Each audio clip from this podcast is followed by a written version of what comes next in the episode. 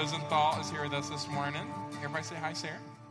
Um, I didn't mean that literally. That was fun. Um, Sarah is super nervous, but she was very willing, and I'm thankful that she's chosen to share with us this morning. I mean, you guys know Sarah. I, I just want to take a little bit of time. You can um, kind of tell the church. I know you've been through a lot of changes in the last few years, and a lot of most of those, I think all of those, have been really, really great. Um, and I'm proud of you. I'm just thankful to know you. Sarah's coming to our church. She's kind of moved into an amazing small group. Um, she has moved into a new job. So anyway, you want to tell a little bit about kind of who you are and your journey with the Lord at this moment in your life?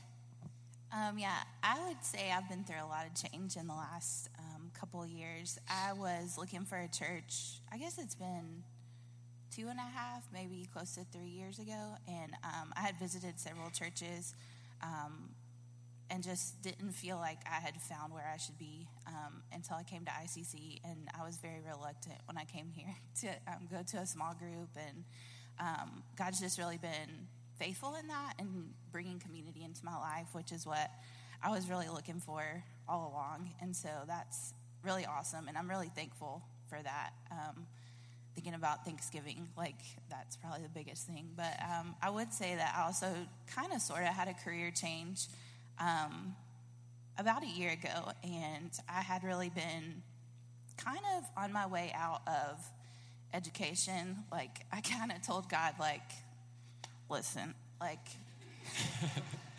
I'm not sure this is for me. Like, I don't know if you know me, but you've seen what we've been through. And I had, I had gone through a very, like, difficult um, experience taking an interim position teaching, and it was, like, just very difficult. And so I came out of that, and I was just, I literally told God, I know that's probably not something you should do, but I told him, like, I need you to show me because I'm like about to hit the road and find something else. And I needed to pass a test to get um, basically a license to teach a new subject area. And I passed the test, and that's by the grace of God. And then I found a job at like literally the last moment of the summer, it felt like. And God placed me in a new school and a new grade level and a new subject area, and everything was new and it was crazy. And yeah, it was good now that it's all kind of the news worn off a little bit,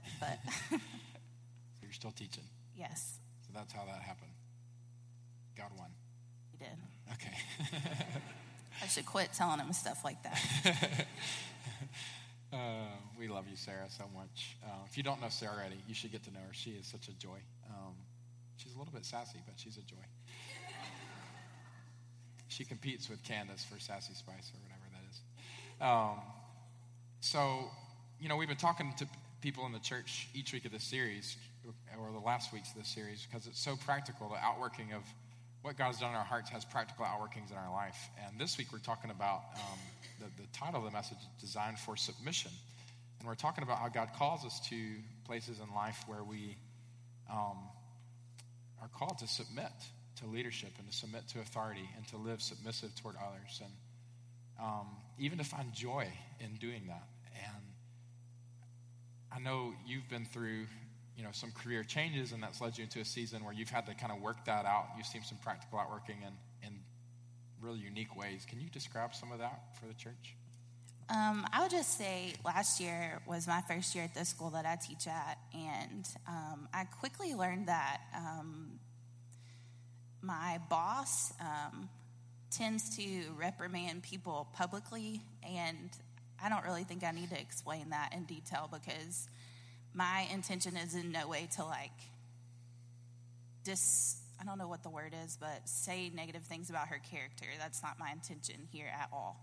But that's just what I gathered from being there only a few weeks. And so um, she attempted to do that with me several times, like in a public, like in front of other teachers, not in her office. And the sass kind of came out in like a like a firm, not like disrespectful way. And it happened several times in front of people. She would try to do that to me, and I would just kind of like stand up and I, that's so not like me and i wasn't being like sassy like oh no you didn't but like like i just had to take a breath and say to myself like you teach people how to treat you and i know that she's my boss so i did it in a respectful way and i would just say i would kind of turn it around and say well i want to know the correct way to do this or i want to know what you would like me to do or i want to follow protocol on what that's a really great one um, on on how to handle this, you know. And so when when I turned it around and reworded it, she kind of would like go back to, oh well, this is what you need to do, and it would always like just change her whole like body language and everything. I'm not saying like we're besties or anything, but I will say I think it taught her that I am kind of sassy, but I respect her, you know, and so this year, our relationship, she still does the same things, but um, I've found that she can kind of like joke with me and we can talk honestly about things that need to be talked about um, when I get evaluated and things like that. So that's kind of what I've experienced in my workplace. Common experience, um, but difficult, um, really difficult when you're in that situation. What do you, I mean, so, like, one of the things the Lord teaches us is that, like, He calls us to submit, and there are, like, opportunities in our submission to really reflect who He is and really kind of give a positive witness for the Lord. Um, opportunities that we wouldn't have if we chose to kind of buck authority and resist or subvert. Um, have you seen that to be true? I mean, have you seen opportunities through your choice to submit um, that have come to you because you're following the Lord's will? Um, it's kind of interesting, but people who that I'm close with at work, like other um, coworkers, have said she likes you, and I'm like, okay, like I don't know why you think that, but she kind of does, and it's not because I like suck up to her. I think it's because she knows that like I'm a genuine person, not perfect, but she knows like I care about her as a person. And I think something that I've seen is just that a lot of times she reacts the way that she does because she's been hurt. There's been a lot of things that have happened over the years, and I think that's like a defense mechanism to make little of someone else, to make yourself kind of feel protected. And I think that's what she does. And so, just having started off the relationship with her the way that I did, I think I've had more opportunity to have like little honest like side conversations in the hallway. Like I've talked to her about the mission trip on I went on last summer. I'm like, you should go to Africa, and we've talked about how she's always wanted to go to Africa, and so that was something I would have never talked to a boss about probably before this particular situation. And I think she just knows that like hopefully I am the way I am because of Christ. Like I think my hope is that she sees that in me um, through the way that I talk to her because I've seen it be handled differently, and I don't want to handle things with her that way, if that makes yeah. sense. Because yeah. I don't think it it doesn't accomplish anything for one, but that's not the type of I don't know reputation I want yeah. to have for myself. So it's been good to like kind of stand up in a respectful way to her and then to see her respect me back for it, I guess is what I'm wow. saying. That's awesome. I don't, I don't doubt God's using you there. I really don't. Not just for the kids, but also just the, uh, the influence you have on that staff team and on her. It's really, really cool, Sarah. So this is not an uncommon experience. Um, dealing, we all deal with relationships, and many of us, most of us, are in workplace uh, where we have a, or some kind of position where we have authority over us, and a lot of times that's a struggle, and we figure out we're trying to grow is how do we relate to our leaders and um, submit to them. But from your experience and some of the things you talk about, I think you have a good opportunity to speak into this as to, you know, what advice would you give somebody who maybe is really wanting to figure this out and grow in this even more um, in this season of their life? Um, I think I would just say to that um, that we all are under someone else's authority, if you think about it. Um, even if you're the boss, like, I feel like you answer to somebody. So that's just that's just part of it. Like we're always going to be under authority of someone um, in some capacity, and I think that like it's just important to know that um, especially in my situation, I'm sure other people have experienced the same thing. It doesn't really matter if I agree with what my boss says we're going to do. You know, like I have to do what she wants me to do. Um, I have to submit to her because she's my boss. And trust me, I don't always agree with it, but that's not really the point. The point is that I need to respect her and submit to her in the position of authority that she's in. And I think that the sooner you realize that you're always going to be, I think, under someone else's authority, the easier just everything will be. um, I don't know. I feel like even if you're the top, whatever, the boss of wherever you are or company, I don't even know all this, the words, but um, you're going to answer to somebody for what you do. And I just look at it that way. Like, even if I disagree with her, like, there's somebody she has to answer to for what happens at our school. And I need to to follow through with what I'm expected to do because I think that glorifies God when I do what she asks me and other people don't or refuse to or whatever might happen. So awesome. Y'all give Sarah a hand. Thank you so much.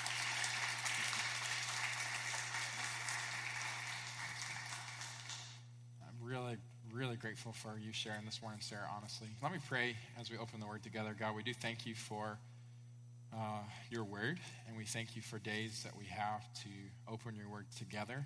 And Lord, just to draw near to you, Lord. Your promise and your word is that when we seek you, we will find you, when we seek you with all of our heart. And Lord, that also you say that if we draw near to you, that you will draw near to us.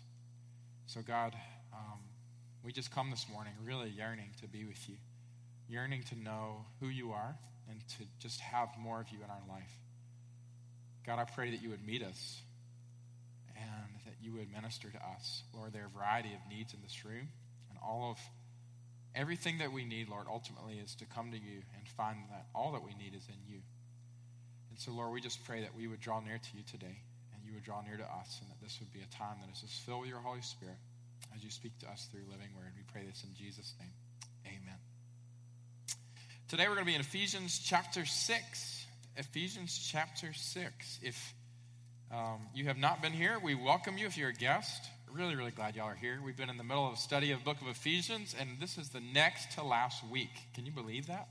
This is week 11. If you've got your guides, pages 74 to 79, and our scripture this morning is Ephesians chapter 6, verses 1 through 9. Ephesians chapter 6, verses 1 through 9. Designed for Submission is the title. You got your Bibles or your phones or whatever else? If not, it's on the screen too. Ephesians chapter 6 is where we're going to be. Children, obey your parents in the Lord, for this is right. Honor your father and mother. This is the first commandment with a promise that it may go well with you and that you may live long in the land. Fathers, do not provoke your children to anger, but bring them up in the discipline and instruction of the Lord.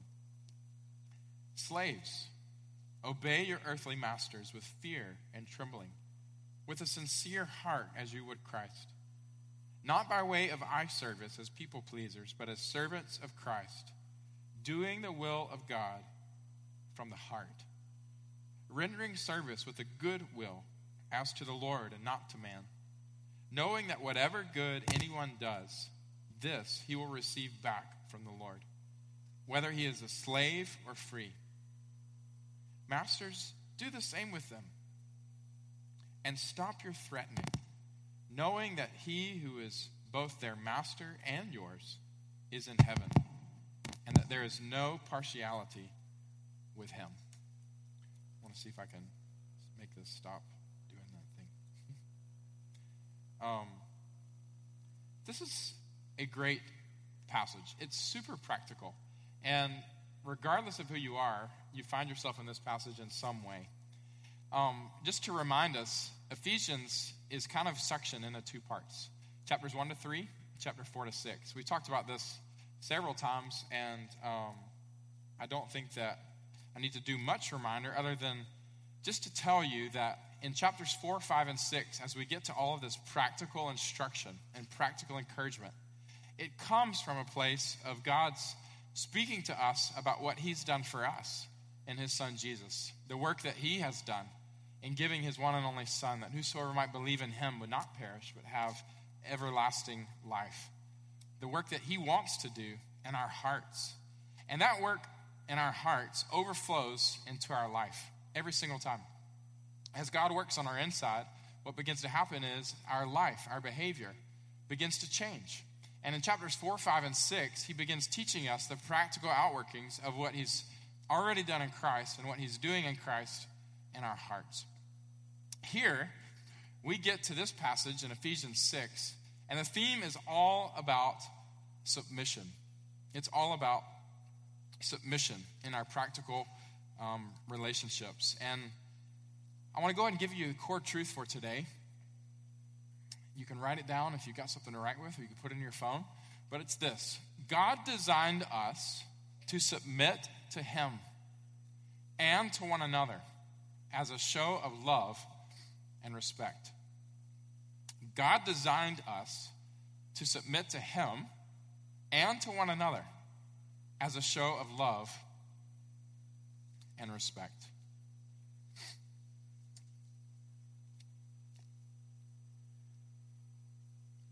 Um, relationships are often one of the most troublesome parts of our life. They can be such a wonderful blessing and they can cause so much trouble. Would you agree? Um, all of us are in relationships in one form or another. And it's not surprising that as Paul gets to, into talking about the practical outworkings of what God does in our hearts, um, in, our, in our daily life, he hits on this theme of relationships. And you are in relationships. Everybody. You're in some kind of relationship. It might be a family relationship, it might be a dating relationship, it might be a friend relationship, or a work relationship, or a marriage relationship, or children, et cetera, et cetera, et cetera. On it goes. We all have relationships. And God wants us to understand in our relationships how to live. He wants us to figure out what it is that He's done in our life that would kind of, and, and what kind of fruit that would yield in our life as we relate to one another. And over and over and over in chapter 5 and chapter 6, you know, last week Will taught on, um, two weeks ago I taught on the beginning of chapter 5, and last week Will did a great job. I'm so grateful for his teaching last week. He taught on marriage and the relationship of marriage. And then here, this week, here we go again, talking about more relationships, right? In the family and in the workplace. But if you look at it, there is a, a primary theme that kind of runs through, and it's, the ti- it's in the title of the message today. It's submission. Submission. If you were to kind of like look at what's the real key to living in relationships in a healthy, God honoring way, you would come back to this word in these chapters submission. Go back to chapter 5 for me.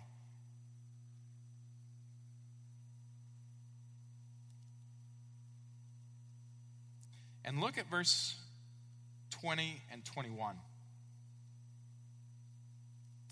It's interesting. So, in this passage, remember the instruction is do not get drunk with wine, but rather be filled with the Spirit, helping us understand that the purpose of our life is that we be filled with all the fullness of God.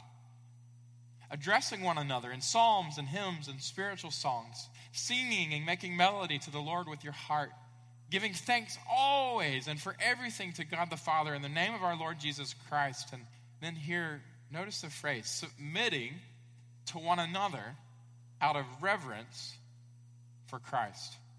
If you underline in your Bible, or if you're taking notes, maybe you just want to make a note about this. I know we're jumping back from two weeks, but I want you to underline this phrase submitting to one another out of reverence for Christ.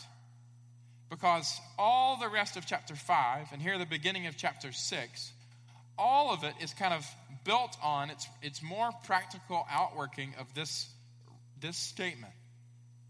That what God calls us to in relationships is to live with hearts and lives of submission to one another. Submission to one another. Last week, we talked about how that works out in the home, and this week we'll talk about how it works out with parents and with children in the workplace and relationships of authority. But it all goes back to submission. And I'll just say, like, if you look at relationships around the around our community and around the country and around the world today, I'm not one who's like a I see tend to see things with glass half full. But the reality is you do see hints of brokenness in relationships. You do see hints of brokenness in marriages and in homes and brokenness in the workplace. And if you listen to stories and even jokes, and if you just, often in your friendships, if you're just honest about the way people talk about other people, there are signs that there is dysfunction in the hearts of men as it relates to this instruction of submission. I believe a lot of the dysfunction we see practically in our relationships is because there's dysfunction in our hearts, that we really aren't living submitted toward one another as God really wants us to live. And if you would remember that God wants to work this in your heart, then I believe as you seek to live practically in relationships in life, that you begin to see some of the, the rest of the instruction take its proper place. God wants to change your heart. Over and over and over, we come back to this. That God is not just about us conforming our behavior, but rather being transformed in our hearts. And one of the things God wants to do in your heart is to give you more and more and more of a heart of submission toward God and toward others. Heart of submission. Now, ultimately, the submission starts with God. You see there in verse 21, it says, Submit to one another out of what? Out of what? Reverence for Christ. Ultimately, before you could ever begin to start to talk about submitting to others, you've got to ask yourself Am I submitted to God? Have I placed God's authority as the ultimate authority in my life, or am I still living under my own authority? Do you really live under the authority of God? With your will yielded over to God's will. God is after that in your heart. God wants that in your life. That in your heart you would be yielded, you would be surrendered, you would be submitted to Him. Over and over in the scriptures, we see this Psalm 40, verse 8. I delight to do your will, God. Your law is within my heart. Psalm 143 Teach me to do your will, God, for you are my God. Matthew chapter 6, Jesus teaches us to pray, Let your kingdom come. What? Your will be done on earth as it is in heaven. I mean, is that a prayer you pray, God? Lord, yes, I have a lot of things that I want, but ultimately, God, I want what you want in my life. Jesus in Matthew chapter 12, verse 50, talks about that whoever does the will of God the Father in heaven, those are the ones who are his brothers and sisters. He's saying, You want to know what the family of God looks like? I'll tell you who are in my family. They're, they're marked by this characteristic they're submitted to the will of God. Matthew chapter 26, Jesus in the garden, remember? In his time of great trouble, when he's faced with the decision of whether to give his life up on the cross, though he was undeserving of death, he's being called by the Father to give his life up for you and for me and he's struggling, remember. Remember in the garden, you see the struggle, you see the agony, you see the sweat, you see the tears. he says, Oh God, I wish this cup would pass from me, but not my will. But what does he say? But yours be done. He's showing us the heart of the one who is truly living in the rhythm that God has designed for us. Not self centered, not thinking what's best for me, but a heart that's always thinking, oh God, it's not about what I want, but it's about what you want. Ultimately, Lord, may your will be done. John 5, verse 30, John 7, verse 17. Other instances where he teaches the same thing. And then, of course, you have Romans 12, 1 and 2. Do not be conformed to this world, but, by, but be transformed by the renewing of your mind, so that you may prove what the will of God is. So that you may prove what the will of God is. Why is God at work in your heart transforming you? So that you may come to a place of surrender to know and do the will of God. You tracking with me? Um, if I'm honest, so many of the problems in my relationships come because my relationship with God is dysfunctional. And a lot of fights that I have with Michelle, we don't have fights, we have heavy arguments. Every, every relationship has tense moments where there's a disagreement or you you want something, the other person wants something else, and you got to figure out how to. Anyway, I always tell this to couples in premarital counseling, though. I'm looking at Hannah and Jake. Hopefully, you remember this. I remember telling y'all this. Often in fights, you find yourself pointing the finger, right, at the other person. Man, you, if you just did this, if you just did this, if you just did this, and you just think, and in any of your relationships, often it's easy to think that. If it were just the other person who would change, everything would be fine. I'm fine. It's the other people who are the problem, right? You find yourself in marriage doing that, and you, you can really focus if you're not careful on what the other person has done or not done that's made things the way they are. And maybe those things are true. But the reality is that in all of our relationships, whether they be marriage or dating or friendships or parents or workplace, the first finger you have to look at is your own heart. Don't dare lift a finger in judgment of somebody else if you haven't evaluated your own heart first and ask, what is going on here that I'm about to attack somebody else for? Do I have a right heart in this? Have I sincerely submitted this to God? Do I believe that I'm doing His will and what I'm bringing up? Often, what I found in my own heart is that I'm just selfishly motivated, and the reason I'm attacking is because I want something that I'm not getting, right? or something is not easy for me, and so it's easier just to attack the other person and blame them or be frustrated with them rather than to be really submitted to them and submitted to God. The first work that God calls us to in all of our relationships is a work of submission, and that work starts with us submitting to God. Going to Him and saying, You know what? I don't know what's best, but you do. I'm not the ultimate authority, but you are. God, I do want my way, but ultimately, Lord, I know that my way is not always the right way. Ultimately, Lord, I want your way. And I want for other people what you want, not just what I want. You tracking? If you live with that kind of submitted heart, and it says out of reverence for Christ, in other words, this is what controls your heart, is that you fear God. You are aware of his authority, and you know that ultimately you will answer to him. You're reverent to him, you respect him, you admire him, you love him. You appreciate him. You don't want to hurt his feelings. You have a genuine relationship with God to where you don't want to hurt him. You want to honor him. So you start with a heart of submission. Everybody tracking with that? Ultimately, again, I'm telling you, circle that verse 5, verse 21, underline it, do whatever you need to do. Put it on a postcard this week, tape it on your mirror, as if you do what I do sometimes, I, I like putting it on the, my, my dashboard so that instead of seeing what speed I go, I just look at Scripture. And then I have an answer for the police officers. You know, Lord, I'm, I mean, not Lord. Officer, I'm sorry. I was just too busy memorizing Scripture.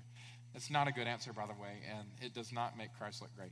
So, um, but anyway, find a way to memorize it and seek to live with this kind of heart because that's really where it starts. But um, ultimately, we need to get to what this means for other people. We live in a world that tells us that it's all about us. Um, and especially here in the West, we have an individualistic mindset. Would y'all agree?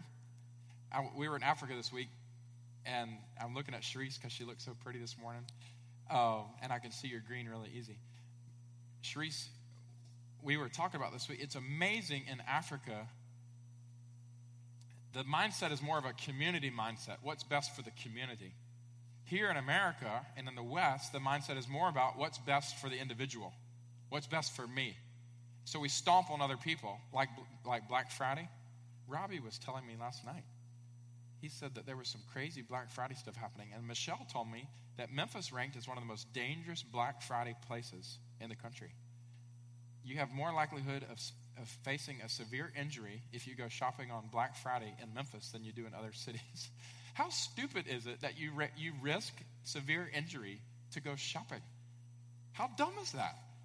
But why is that? Because people will, sh- I mean, surveys. I was watching the Today Show a few weeks ago, and it was like 50% of adults said they have no problem stepping on a child if that child was in the way of their Black Friday gift. It was crazy. They did a survey, and it was like, I can't even believe this. Like, what has our culture come to? Anyway, we have a mindset we have a mindset of individualism. And just our selfish heart, we often just live so self centered, where we're thinking, what's best for me? What's in it for me? What can I get out of this? What do I want from this? And we, we don't often have the mindset of submission toward others. We want others to serve us in our interests. Other people are players in our story, not us in their story. And yet, one of the things God says here is when you're filled with the Holy Spirit, when you're not filling your life with other things, but when you're truly seeking to fill your life with God, one of the fruits of the Spirit will be thanksgiving, we talked about, joy, we talked about, and here, verse 21, submission toward one another. The Holy Spirit, when He begins to work in our heart, makes us people who live humbly before others and submitted before others. What does this word mean? submission. If you look at it, a lot of times we don't break down words and really think about it. But this word you can break into two parts, right? Sub, mission. And it comes from this very idea. Submission is simply the understanding that there's something bigger at play here than just me. There is more going on here. There is a mission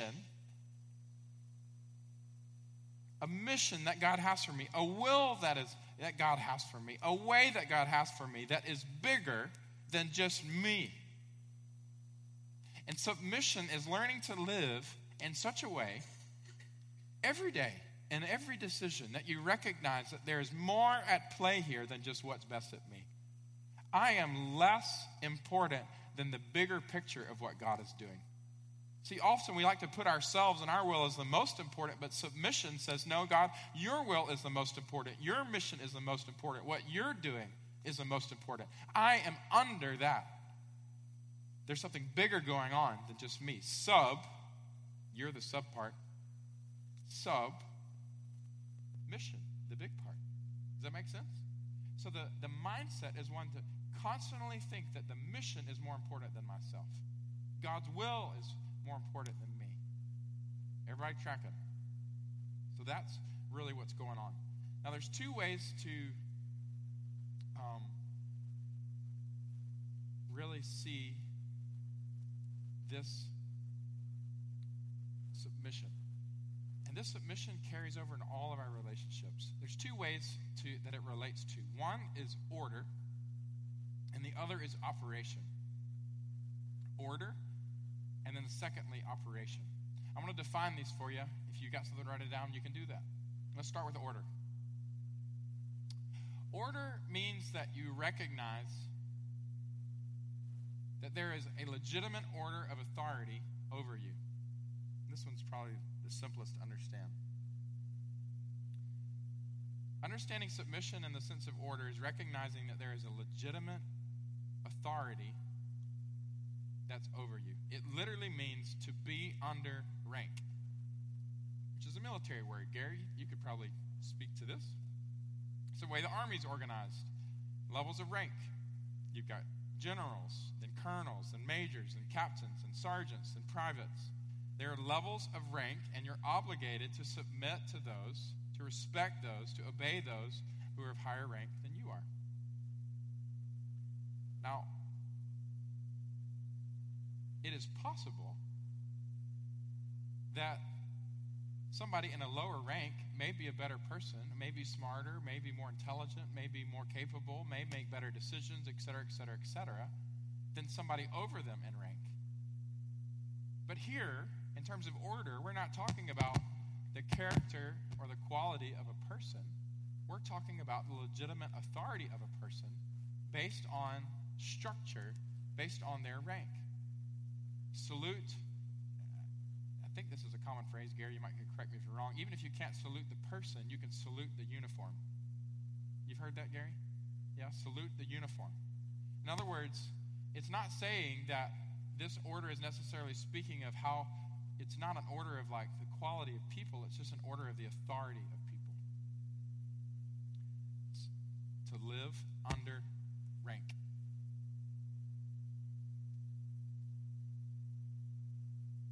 And if you were in the military and you chose not to live under rank, you know that you know what they would call that, right? Mutiny. right? You're not respecting the order of rank, you're out. You're disciplined, you're charged.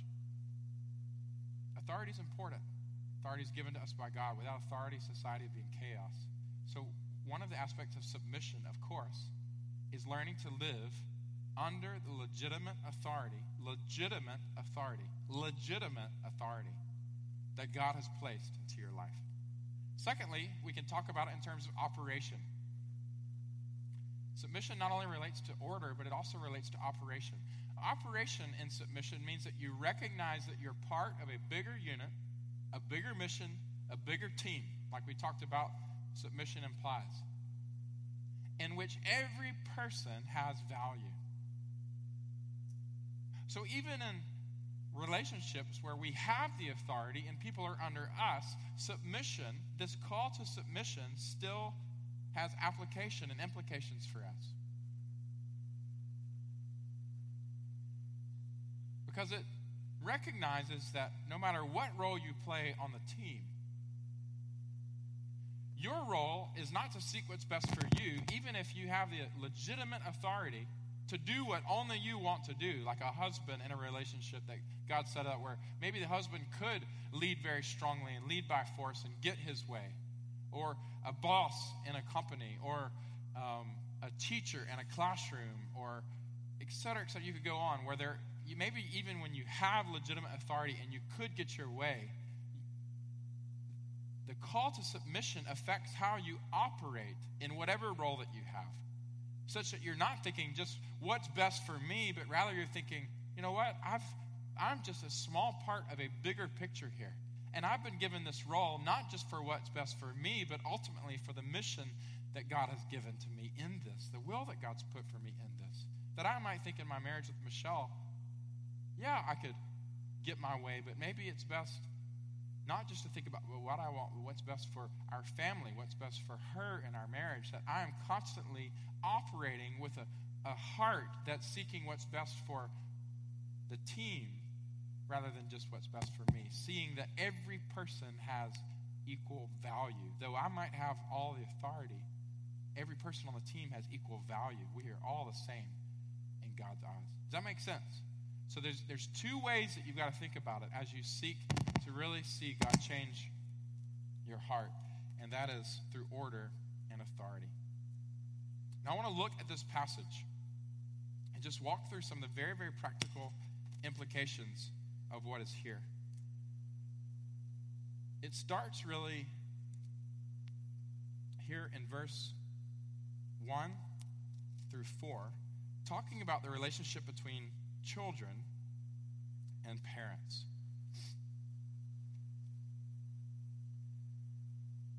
Children, obey your parents in the Lord, for this is right. Honor your father and mother. This is the first commandment with a promise that it may go well with you and that you may live long in the land. Let's just stop here and look a few things for children.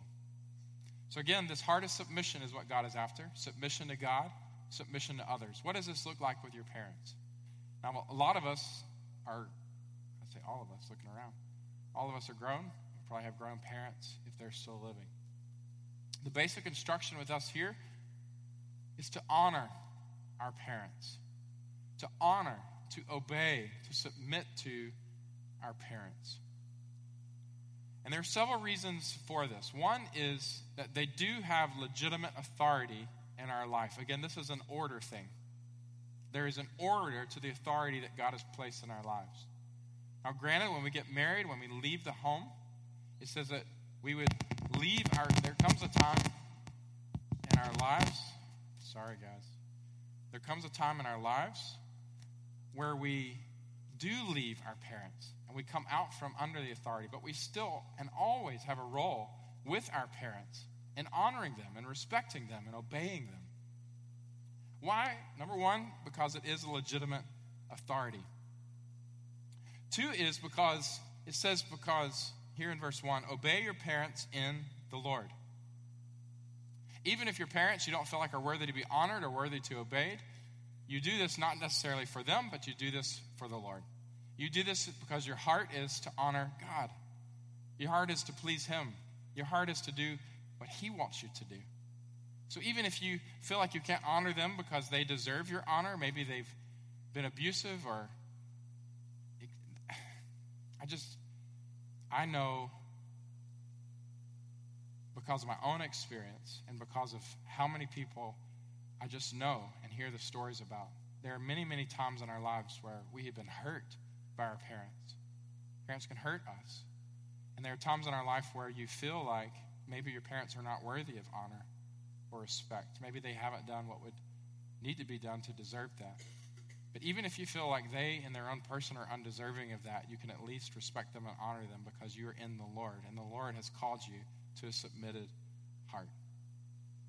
Another reason it says is that submission is right. It says, Honor your father, obey your parents in the Lord, for this is right. Honor your father and mother. It's commanded, it's right. This is the order that God has put in your life. In Exodus, it's one of the Ten Commandments. It's one of the basic things that God says for us to do. If you can't do anything else, honor your father and mother. It's plain, plainly God's will for you. It's commanded. And it also comes with a promise. It says this is the first commandment with a promise. It's, and the promise is verse 3 that it may go well with you and that you may live long in the land. Of course, this is not a guarantee that everybody who honors their parents is going to live long, long time. I've known people who have lived very honored, live honoring their parents and live very submitted lives, and yet have died very premature death. But at the same time, what it is saying is that if you listen, learn to listen to your parents and learn to honor them, learn to respect them, to obey them, that in general it will go well with you. Things will turn out better for you.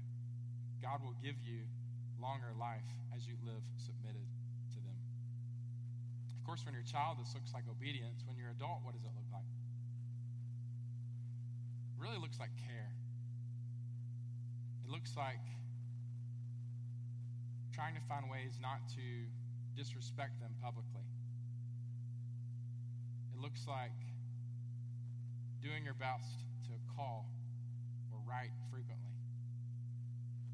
You might get annoyed that they may be demanding of you and they want to keep up with you maybe more than you want to talk to them. but doing your best to keep them in the loop, doing your best to show them that you appreciate them, that you respect them, you value them, calling them occasionally and asking their opinion. I know for prideful people like me, a lot of times it's very hard and extremely humbling to like call my dad when I'm in the middle of making decisions that I really want to prove as a man that I can make, and I do believe sometimes that I can make without him. But to call him, it means the world to my dad. The world. Even if I don't, necess- don't necessarily take all of his advice. For instance, my dad really loves to, to do yard work, he loves to garden. It means the world to my dad before I plant plants in the spring and in the fall to call him Dad, I'm about to plant. What do you think I should do? I already know what I kind of want to do. What kind of plants do you think I should plant? He'll send me text p- pictures back of diagrams that he's drawn. It's like architectural renderings, it looks like, landscape design. he scribbled them out on a napkin. It means the world. We were doing the parking lot here at the church. We were trying to figure out what to do. I just called him. We ended up not doing what he wanted, but it meant the world that he would be included. It means the world yesterday. I got off the plane. Here I am, an adult man. I personally don't feel like I should have to check in with my parents every time I leave or come back into the country. They still believe that I should. They do. So, step foot into Memphis was one of the first things that I do. It takes a lot for me to do it, but I call. And I say right up front, hey, mom and dad, I can only talk two minutes. That's the first thing I say. But I wanted to call you so you could hear my voice. I'm back. It was an amazing week. Thank y'all for praying for me. It means a world to them. As they get older, I pray that I would be a model. I pray that you would uh, do this too. You know, we need to care for our parents. It's not necessarily the nursing home's responsibility to do everything for our parents, but we should take responsibility to honor them and esteem them. It might mean what Michelle and her family had to do this Thanksgiving with her grandmother, who is not doing well at all, and she's extremely hard to move around. It takes three to four men to just lift her, to get her into the car. But they believed that they didn't want to do Thanksgiving without her, and they went to great pains to get her from the home, the care home that she resides in, to sit at that family table. That's hard. And while she's there, a lot of times she's not the most pleasant to be with, and it brings the spirit down the line. But you know what? It meant the world to her, and I believe it honored the Lord. It pleased God. It's those kinds of things that in our heart we need to have this, we need to have a heart toward our parents. God, you've given me my parents. They're legitimately authority over me. And you have called me to honor my father and my mother. And even when you're not in a position of direct obedience because you've left the house, some of you may still be in a position of obedience. But even if you're not, what are you doing in your life to honor them? To show that there's something bigger going on in your relationship with them than whether or not you just like them or enjoy talking to them all the time or enjoy trying to help them or respect them, et cetera, et cetera. There's something bigger going on. It's a reflection. The way that you treat your parents is a reflection of your heart toward God. Ultimately, you want to show that you're submitted to God the Father. Show that as you live to your earthly father and mother. Does that make sense? The second instruction is toward the parents. It says here, in verse 4, fathers, it could also say mothers, do not provoke your children to anger, but bring them up in the discipline and the instruction of the Lord. A couple of things here that it says to parents. Now, again, this is not so much order, but operation, because parents are in a position of authority. They're the ultimate authority in the house with their kids. But in terms of operation, this call to submission has implications A couple of things. He says, Don't provoke your children. In other words, don't do things that just discourage and discourage and discourage your children. Colossians 3:21 also says this, do not provoke your children lest they become discouraged. You can find it easy as parents. If you're parents in the room or you have a desire for children, this applies to you too. To always be criticizing your kids or saying no. I find it easier sometimes to say no, tell Caroline what she can't do, get on to her for that, than speak into her life all the things that she does so well. Don't provoke your children such that they would become discouraged, but rather find ways to praise them. Another way that you don't provoke them, don't be inconsistent. Don't be unfair. Don't make promises that you cannot keep but rather find ways to show them that they're important. Find something that just you and your child do together. Find ways to build them up, to speak care and encouragement and support into their life. And even if you're not a parent now, we got a lot of children in this church, and you're called to shepherd them and to love them in the Lord as well. What are we doing with little children? When we have positions of authority in their life, how can you encourage each child in an individual way so that they do not become discouraged and disheartened, but rather know that they're loved and important and cared for and valued? With little Caroline, do what I can and I feel like I fail a lot because of the demands on my time, but I do what I can to take time with just her. To take her out on her walks that she just knows, or take her to breakfast. Just little things that she knows that Daddy loves her. And yes, when I we are called to discipline and we get to that, but we're also called to love and strengthen and support and encourage. What can I do to just show her that she's important? important. Not only this, um, but also to care for your children in every way.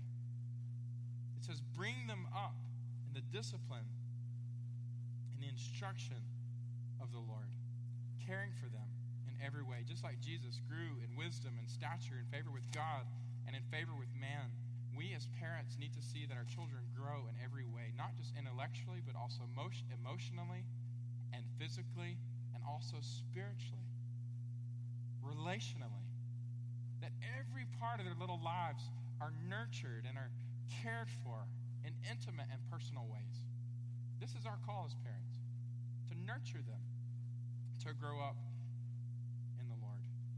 It's not somebody else's responsibility. It could be easy in our day to just dump your kids onto somebody else. You know, somebody else is responsible. The doctor's responsible for the physical well being. School's responsible for the educational well being. The church is responsible for the spiritual well being, and blah, blah, blah, blah, blah. And often, parents, increasingly, it seems like, avoid the responsibility when their kids are misbehaving or et cetera, et cetera. They tend to blame it on somebody else. But whose responsibility is it ultimately to raise the child and nurture their child? It's the parents. The parents have to be invested physically. The parents have to be invested educationally. The parents have to be invested ed- intellectually. The parents have to be invested relationally. The parents have to be invested spiritually. In every way, our call is to give ourselves, to give of ourselves for our children. Yes, you have the authority, but you use that authority to serve, to bless, to nurture your children. Discipline your children. That's another thing it says here. Bring them up in the discipline, so care for them, and then bring them up in discipline and the instruction of the Lord. Proverbs says if you spare the rod, you'll spoil the child. Discipline is important because in discipline, kids learn what is foolish. Discipline is not meant to be retributive, it's meant to be restorative. It's meant to be helpful. It's meant to teach kids when you do wrong, there's a consequence. Because ultimately, with God, it's the same way. And our call as parents, too often in our culture, it seems, more and more kids just do whatever they want and parents just kind of laugh it off, sit by and let them do it. Because we, we, we shouldn't be so heavy handed and hard on our children. But children need discipline, they need to be put in timeout, they need to be spanked, I believe. That's controversial, but they do. I believe that. Because the Bible says that. If you spare the rod, if you spare discipline, you will spoil a child. It will not turn out well for him. And then it says, train your children to know the Lord and his word. In the instruction of the Lord, we should nurture our children. Not just dump them off at Sunday school and expect that that's the one place and the only place that they'll be brought up to know the Lord, but rather with our children, we should be talking to them about the Lord at night. With Caroline, at one and a half years old, she, she knows how to say the word Bible every morning, every night. We read the Word of God with her. She loves it. She's grown to love time in God's Word. And you might think, well, that's weird, or she's some child prodigy.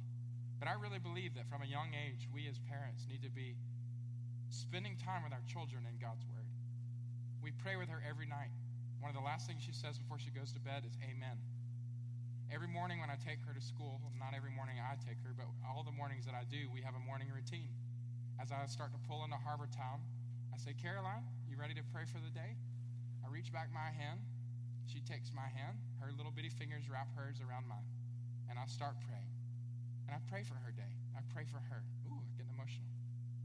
I pray that the Lord would give her what she needs, that she would grow up to be a beautiful woman inside and out. I pray scripture over her.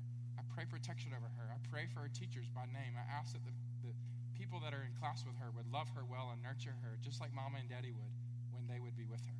I pray that God would protect her, that she would know the Lord in her heart. I pray that for her every day. And she sits there absolutely silently until I finish. And I know not every kid will be like this. I may be fortunate just to have a girl who's calm. But I sit there, and when I finish praying, I say, Amen. And she looks always, every day. She doesn't say anything. And then she says, Amen. And then she starts fidgeting. She wanting to go in the class, especially when I pray long prayers. She's more fidgety. but you know what? I feel responsible, and I want to teach Caroline that we live life by prayer. We live life dependent on God. That ultimately, I am. I want to be a good dad, but her, her ultimate dad, her perfect father, is in heaven. I want to teach her from an early age how to live surrendered to God. We have responsibility to teach our children the Word of God and to teach them a life lived centered on God and submitted to Him and His will. And ultimately, as parents, we have to rely on God in this. We have to trust and pray because ultimately, God is the one who affects their as parents, we do have to parent toward the heart. You're not just after good behavior. You know, so many kids go to college. They've been raised in church, they've been raised by Christian parents, and they go to college and they completely abandon everything. And I think a lot of that is because as parents, many times we tend to parent behavior. And children learn that if I do the right behavior, I'll please mom and dad, rather than parenting the heart. You can parent behavior and get moral behavior without necessarily getting a heart in a child that loves God. And as parents, we've got to be after parenting their heart, teaching them that the most important, all their behavior comes out of their heart. The most important thing we can do as parents is teach them to love Jesus. Amen. And finally, it says here that it's not just about family relationships, but it's also about our work relationships. In verses 5 through 9, slaves, obey your earthly masters with fear and trembling, with a sincere heart, as you would Christ. Not by the way of eye service as people pleasers, but as servants of Christ, doing the will of God from the heart, rendering service with a good will as to the Lord and not to man knowing that whatever good anyone does, this he will receive back from the Lord, whether he is slave or free. This applies to workers, to people who are employees, to people who are, in, are students in positions of authorities. This call to live submissive, this is again an order thing, applies to your workplace. A couple of important things that I just want to quickly go over with you. The basic instruction with this is submit to your leadership. Submit to your leadership, to your boss, to the authority that's in your life. Why? Number one, they have legitimate authority over you. Again, authority matters, it's given by God, and it's legitimate. Your role is to submit within that authority just as you submit to God. Secondly, you in your workplace, in your, in your studies, in your um, task, you are ultimately submitting to Christ. It says, Submit with fear and trembling. In other words, make sure you do it and do it well, but do it with a sincere heart as you would Christ. Don't just submit to your boss thinking, oh gosh, here we go again. Submit one more, you know, I've got to one more time. But rather, see your boss as an agent of God in your life, calling you to learn more and more a heart of submission. As you say yes to your boss, in your heart be saying yes to Christ. Learn more and more to live according to what He wants for you, not just according to what you want for yourself. Learn humility, learn selflessness, learn surrender. This is an opportunity for you to have a greater heart of submission for Christ. Understand, too, that you're really doing the will of God. It says in verse 6 not by the way of eye service as people pleasers, but as servants of Christ doing the will of God from the heart, rendering the service with a good will as to the Lord and not to man.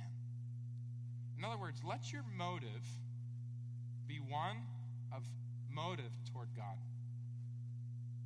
Let all that you do, whether it's filling out forms, whether it's helping with a surgery, whether it's treating someone in an eye clinic, whether it's pushing boxes around in a warehouse, whether it's me pastoring, whether it's being a judge or a student, whatever you're called to do, do it unto the Lord, not to man. Don't be a people pleaser. Don't just work hard when your boss is looking at you. Don't be the kind of person that you're, you're only not on your phone or not on Facebook or not watching YouTube videos when you think that you're being watched. Don't be that person. If that's if that integrity issue, if that's something that you wouldn't do with your boss around, then you should not do it all the time. Because Christ is watching you all the time. Work hard, be responsible, be faithful, be good at what you do. Put your whole heart in it. Because ultimately, you're not doing it for a paycheck. You're not doing it just so that you can be recognized for it. You're not doing it so that people be, oh, he's such a good worker. No, you're doing it because this is a good work that God has called you to do, and you're doing it ultimately for God. So do it with all your heart because God's always watching. Be the kind of person, the kind of worker that you would if God Himself was in your very presence. Does that make sense? All the work that we do, not just work of ministry, but all the work that we do, we can do intentionally for Christ. Trent Gash this week was with us in the clinics, and he said, um, one of that we were talking about the last day, what the things that God had taught us during our week in Ivory Coast, and he's an, a fourth year eye student, and he had been seeing patients all week. I mean, we were seeing hundreds of, a day, between 100 200 a day. And he was going at such speed. He said, I've never seen so many patients in my life, you know. It's, it, it just felt like sometimes like it was impossible to actually get the work done, but God allowed us to do it and to do it well. But he said, one of the things I learned this week, he said, you know, I came on this mission trip, and something about it being a mission trip, I did everything with the intentionality of doing it for Christ. Every patient that I saw and I was giving glasses to, I had the mindset of, I really hope that this person can come to know the Lord. And I'm doing it in a structure, because it's a mission trip, to where I'm honoring Christ with it. I, I, I started the day with a prayer God, I want to honor Christ with how I give out glasses today. And he said, one of the things I realized was, why, did I, why don't I do that more at home? Why don't I start every day like a mission trip? And, and, and the work that I'm called to do, whether it's giving out glasses or anything else, if I have the intentionality of doing it for Christ, what he said I realized this week was doing it for Christ allowed the fruit of the Spirit to come in all of these interactions. He said, I found myself doing things that I don't ordinarily do in the clinic, and I think it's because my motive was because I was trying to do it for Christ. What if you had that motive in all that you did? Would you see more of the fruit of the Spirit in your work. Do it because it's the will of God. And finally, it says that you will be rewarded by the Lord. Again, your motive, not a pay increase, but rather God sees you and God will reward you. Amen? The last words here are for those who are in authority over employees. Says in verse 9 Masters, do the same to them and stop your threatening, knowing that he who is both their master and yours is in heaven, and that there is no partiality with him. Again, this is submission, not in terms of order, but in terms of operation. And he's saying, even though you might have the authority, uh, Mark has a big team under him. I have a big team under me. Other Nick, you've got a big team under you. There are other people in this room who have teams under them, and we have positions of authority. But ultimately, we've got to realize we that authority shouldn't go to our head. Jesus said in Luke chapter 22, You want to know the one who's the greatest leader of all? It's the one who serves. The disciples were confused. Oh, no, Jesus, don't you get down and wash our feet. That's for the servants. And he said, Don't you stop me from doing this. I'm trying to teach you a lesson here. He said, Yes, I might be the greatest in this room, but you want to know the greatest in the room, what he does, how he operates? The greatest in the room is the one who serves, who considers that his position has been given to him, not that he might have all the benefits to himself, but rather that he might yield himself for the benefit of those who he leads. Amen? Masters, don't provoke. He says you must seek your employees' welfare. Do the same to them. As you want it done to you, you want a raise, make sure your people have a raise. You want benefits, make sure your people have benefits. You want more vacation time? What about your people? We live in a day today where more and more and more the elite at the top of places are taking more for themselves and doing less for other people. And I'm not speaking a political agenda here. I'm just saying the Word of God calls us to this. If you want to be treated in a certain way, then you make sure that those who are under your leadership are treated in the same way that you want to be treated. Everybody with me? It says here also that you must not threaten. Don't constantly make people feel like they're on the fringe of just losing everything. If, you know, people just live cowarding and fearful around you. Be encouraging, motivate people, incentivize them with rewards. You attract more flies with honey than vinegar. Third, you must be submitted to the Lord. Recognize that ultimately you're under authority. It says, know, knowing that he who is both their master and yours is in heaven. If you're not submitted to authority, you have no right to be in authority. You want to know how to get people to follow you? Let them see that your heart is for God. You want to know how I could get my team to follow me here at our church? is that they would see in a genuine way that I'm not in it for myself, but I'm in it for the Lord, that I'm gen- genuinely seeking God and seeking to follow God. And if they see that in me in a sincere way, I guarantee you they'll follow me. Not because I'm in a position of authority or try to coerce them or threaten them, but because they want to follow me because I'm trying to do what is right by God and right by them. Amen? And finally, it says, don't play favorites. It says, show no favoritism.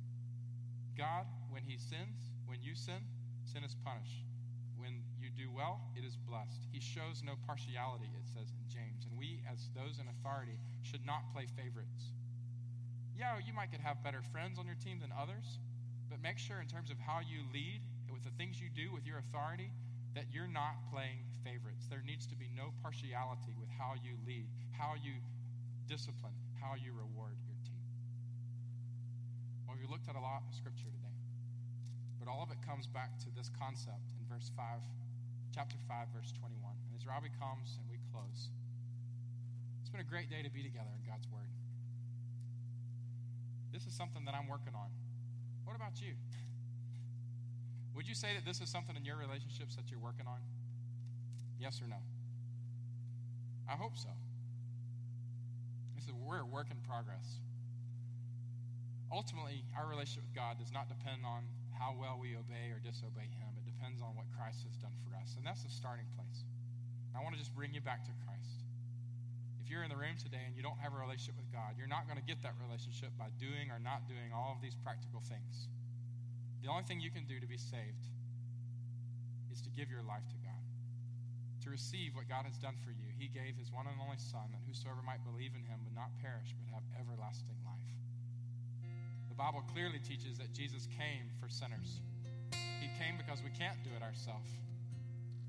He lived perfect life. He died sacrificially for sin.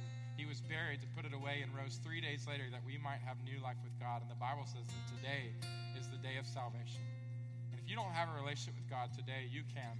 It's not by doing more or trying harder, it's by receiving the wonderful gift of life that He gives in His Son Jesus. And I pray that you know He loves you today. You can call out to Him for salvation. For the rest of us who do have a relationship with God, He is at work in us to make us the people He wants us to be. In our relationships, I guarantee you this your relationships need to be defined by this word submission. Learning in your heart to be submitted, to live humbly before God and others. Recognizing that there is an order, a mode of operation for us, and it looks like submission. And as we do this, we learn more and more to yield our hearts to God. I wonder today, in your relationships, in your marriage, in your dating relationship, in your friendships, and especially with your parents, with your children, with your bosses, with your employers, with your team. Are you looking more out for what's best for them or for what's best for yourself? When you evaluate decisions, are you thinking about, God, what do you want? Or are you just thinking about, hmm, here's what I want? I challenge you today and invite you to come to God with all those relationships and to really submit them to Him. Say, God, I, I know you want me to honor my parents, and it's really, really hard because I just don't feel like it right now. But Lord, this is what you called me to. And Lord, I'm submitting to you, and I want to do what's best for them. Would you teach me to honor them? Lord, my kids, I want to raise them in a way that honors you. I want them to know you. I want to do what's best for them. But Lord, I know that I've got to submit them to you and be submitted to you even as I raise